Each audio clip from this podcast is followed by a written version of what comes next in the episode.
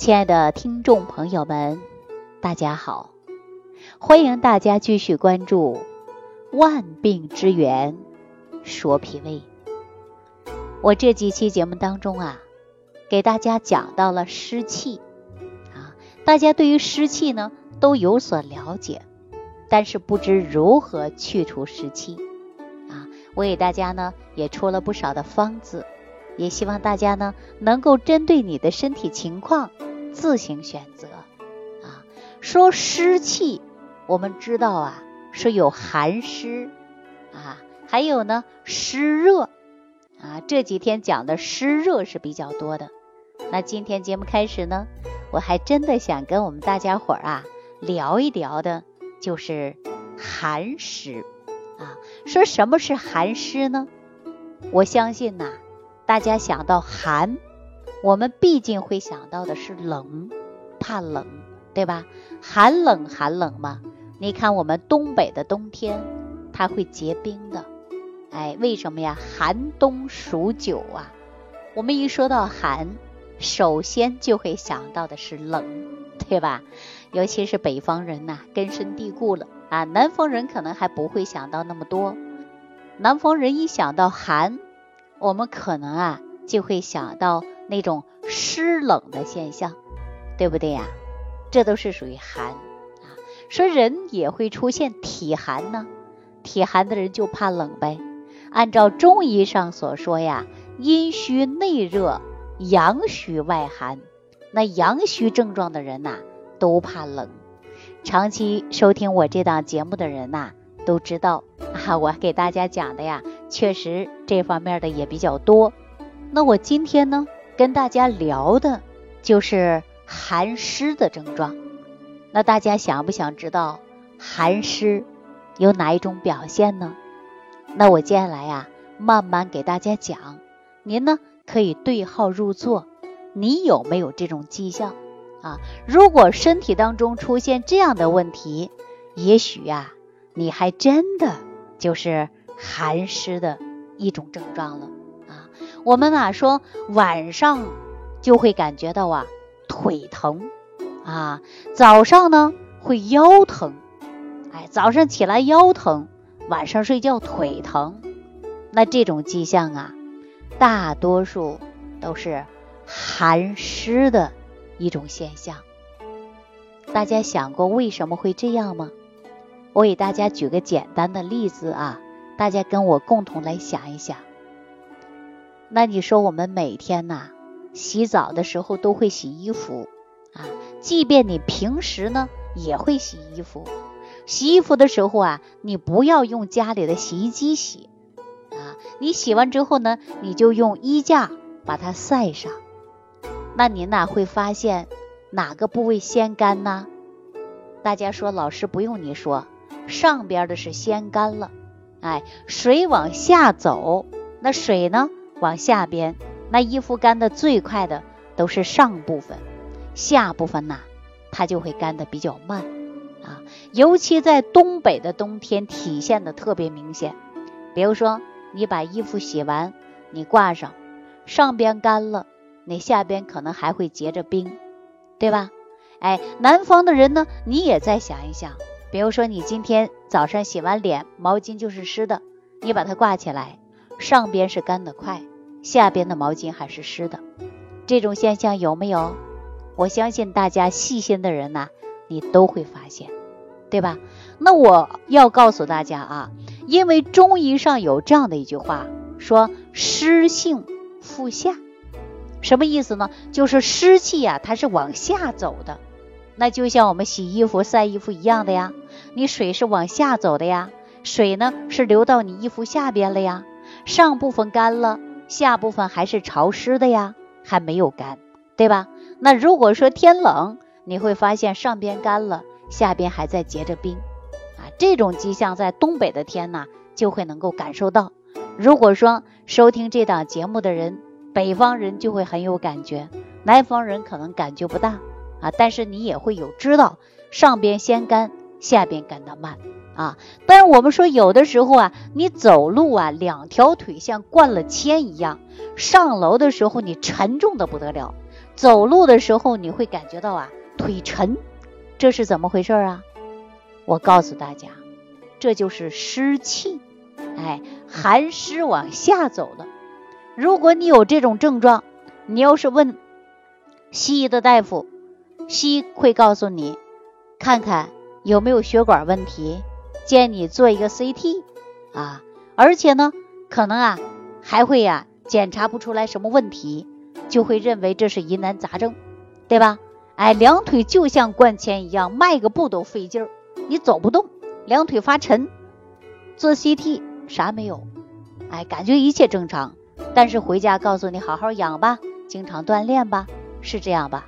但我们说中医的角度来分析呢，你就是湿气往下去了，就像我们晒衣服一样，上边是干的，下边是湿的，所以说呀，你两腿灌了铅一样，哎，中医上就会说湿性腹下，所以说你下身就会沉呐、啊，哎，湿性重浊就是湿气太重了，就在你的腿上，那么两个腿啊就会比较沉啊。那如果说我们又是遇到很好的天气，哎，毛巾上边也干了，下边也干了，你洗的衣服呢整个都干了，那你说晚上啊你摸的毛巾特别干爽，你用起来呢也很方便，对吧？那我们说人呢，人体当中啊你又是没有湿气，你下身呢就不会出现沉重之感，对吧？如果说呀天气好了，天气好了我们说晒的衣服干的也快，那人为什么有湿气呀？湿气当中我们说怎么能把它晒一晒，让湿气赶紧去除呢？我们首先呢，人体当中的太阳是哪儿啊？人体的太阳啊就是我们肾啊。为什么肾在腰部，我们说命门属火呀，哎，就是我们人体的小太阳啊，肾就是人体的太阳。那如果你肾阳足，没有肾精亏虚，你没有下身就会出现湿邪入侵啊。大部分人呢、啊、说出现的腿沉啊腰痛，那么这个现象啊也会因为肾精亏虚啊，肾阳不足，所以说呢你这气而不能上升，循环系统慢，那么就像我们说毛巾一样，衣服一样，洗了之后它不干，下边就潮湿，哎，两个腿就灌了铅一样，就是这种感觉。所以说我们要看肾肾阳是否十足啊。那我说晚上啊属于休息状态，那人的下肢的地方不就是我们的双腿吗？对吧？那我们说双腿的部位湿气是不是往下走，就走到你的腿部了吧？那腿就会沉啊，特别沉。那么事实证明啊，有一些人白天呢、啊、反应不明显，晚上啊两腿发沉，两腿发累，哎，浑身没劲儿，腰酸，还会呢腿痛。这个呢尤其早上五六点钟起来呀、啊、活动活动就好了，哎，躺下的时候呢不这儿疼就那儿疼，对吧？有的人说这个气血不足了，有的人说睡觉睡的床啊睡得不好啊，可以说晚上啊就会有一点不舒服，白天活动活动就好了。我告诉大家啊，这种现象啊多数都是湿气往下走，就是下身有湿，湿气过重的一种表现，也是一种寒湿，哎，就会在你腿部。那么我们说要想真正解决这个问题啊，一要健脾利湿，对吧？关键脾利湿还不行，还要干嘛呢？就是要啊把肾阳不足，我们说了这个人身体当中的小太阳不就是肾阳吗？